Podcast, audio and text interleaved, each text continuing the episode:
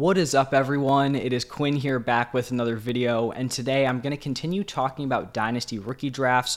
Over the last few days, I've gone through my running back rankings, my wide receiver rankings, my overall superflex rankings, and so today I'm going to pivot just a little bit, shift away from the rankings, and focus a little bit more on draft strategy. So I've actually gone through ten different sleeper rookie mock drafts to kind of compile a rough A D P estimate. And then using those A D Ps, I've kind of, you know, found some specific picks that I want to be trading into or trading out of. So basically in this video, I'm going to be going through the best kind of areas in the draft where I want to be trading up or down to get these picks.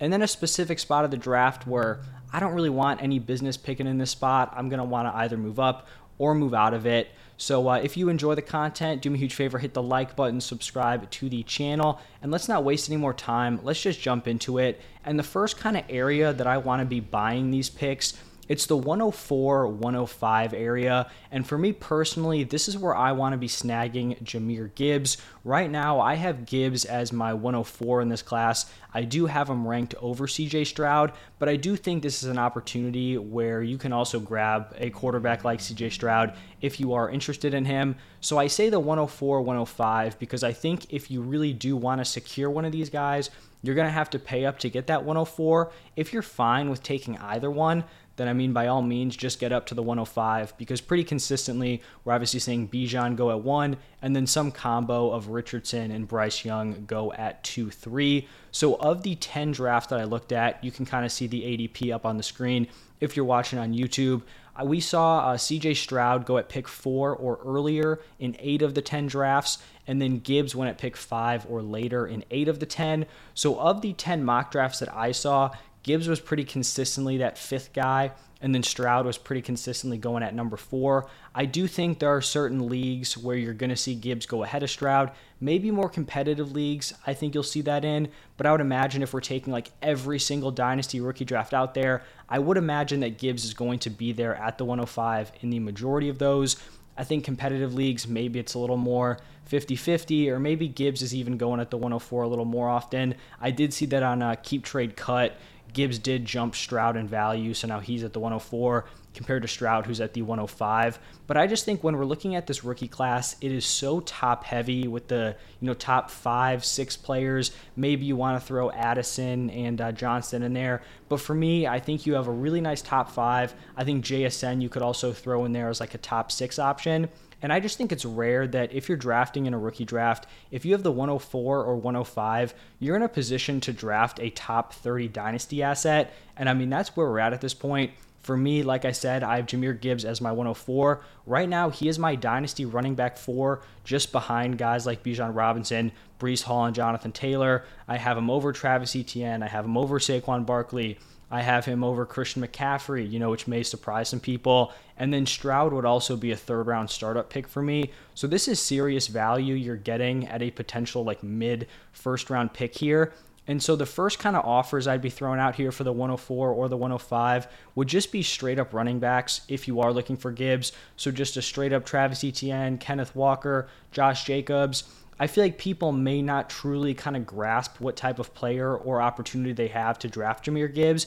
And so if you're just going to give them the opportunity to take one of these stud running backs off your hands for that pick, I do think that's something they would consider. I also think there's an opportunity to move up from like the one oh seven, one oh eight area, because if you're moving up from the one oh seven, one oh eight, the person who has that one oh four, one oh five, moving back like three spots, that probably doesn't feel like a ton, but at least in my opinion, shifting from a guy like Jahmyr Gibbs or C J Stroud to an Addison or Johnston is pretty significant. You'd be going from a top thirty dynasty asset to guys that are probably going to go somewhere like that five, six turn in startups, you know, talking about Jordan Addison and Quentin Johnston. So I think if you're at the one oh seven, one oh eight, try to start off by like adding a late second, something in there, and just kind of see what happens. But I do think this is a really nice spot in the draft where you're able to get someone who maybe would normally be valued as like the one oh two, one oh three, but you're getting them in the one oh four or one oh five area. So that's a spot I'd be looking to move up into. Now, the next kind of pocket I'm going to be talking about is a section of picks that I would actually be looking to sell. And this is going to be pretty much anywhere from like the one ten to the two oh six area, trying to get out of those picks. I think a week ago, the back end of the first round was honestly looking kind of solid, because you'd be choosing between a guy like Zay Flowers, you know, a top ten Will Levis pick would be in there, Charbonnet probably going in the second round, you would think, to a decent landing spot who needed a running back. So there were going to be some solid options in there, and then you were going to have the tight ends who were also looking like they were going in the first round.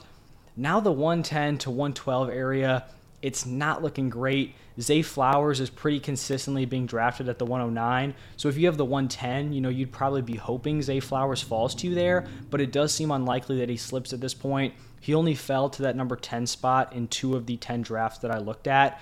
So kind of looking at the A D P I have here, it seems like Kincaid, Charbonnet, and A-chain seem to be like the three guys that are going in the late first round. So Kincaid at the one ten, Charbonnet one eleven, A-chain one twelve. I think they could pretty much go in any order there, and it's possible one of those guys kind of slips into the second round, but those are going to be the guys going late round one, and I agree with those three players being in the top twelve, but that definitely doesn't mean I want to go out and make those picks, right? Like, just because I have them ranked there doesn't mean I actually want to be spending the pick on those guys. I'd probably want to be pivoting.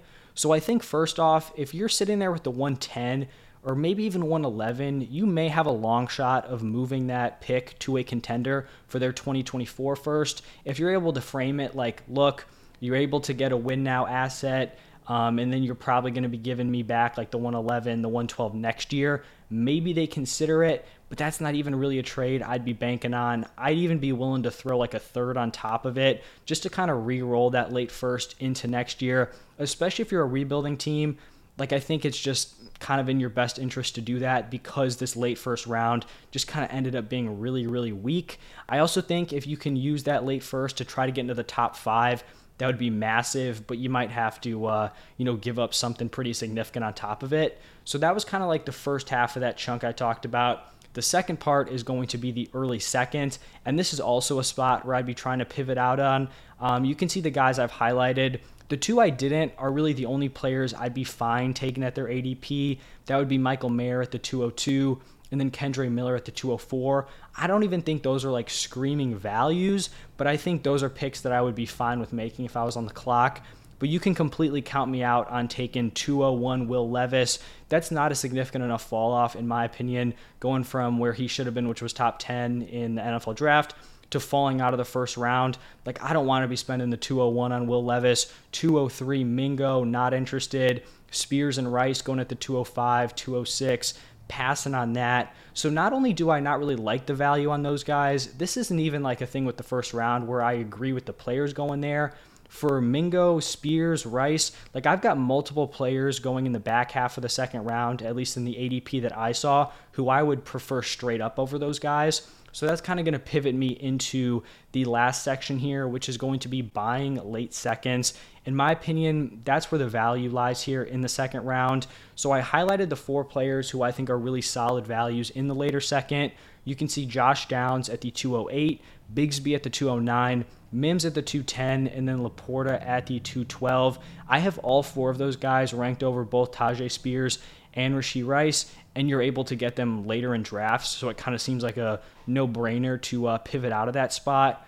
And just looking at the second round, I feel like universally it's pretty much regarded as kind of gross, and I also don't think there's much consensus. I mean, you can even see, you know, like in the ten different drafts I have laid out um, on the screen, like, these picks are all over the place. It's not like one guy's consistently going fourteen, fifteen. One time you'll see him go early second, then the next draft they'll go early third. It really is just all over the place. So I'd rather just shift back, collect some value on my early second, move to the later second, and then I might be in a position to still get the player that I initially liked in the early second round. I think if you are interested in making that move, that's definitely something where you could start to have conversations right now with your league mates. I also think if you're not able to get something done, you know, like today, if your draft is in like a week or something, I'm pretty sure at some point, like, you're picking in the second round, a league mate is going to see someone they want, and the opportunity might open up there where they want to kind of move up to your early second round pick. Maybe they're sitting back half of the second, and then you can kind of capitalize on them, you know, fearing that they're going to miss out on the player they want. So just kind of, you know, throwing that out there. I'm going to uh, try to remember to link all the drafts I was looking at in the uh, comments or in the caption somewhere. uh, the description of the video, just so you guys can kind of look through those if you want to. Let me know what you guys think. Do you kind of agree with my analysis here? What do you think about that one oh four, one oh five spot? Do you want to be drafting late first, early second? How are you feeling about the late second round? Let me know down below in the comment section. I will make sure to get back to everyone who comments. But thank you all for stopping by, and I will see you in the next one.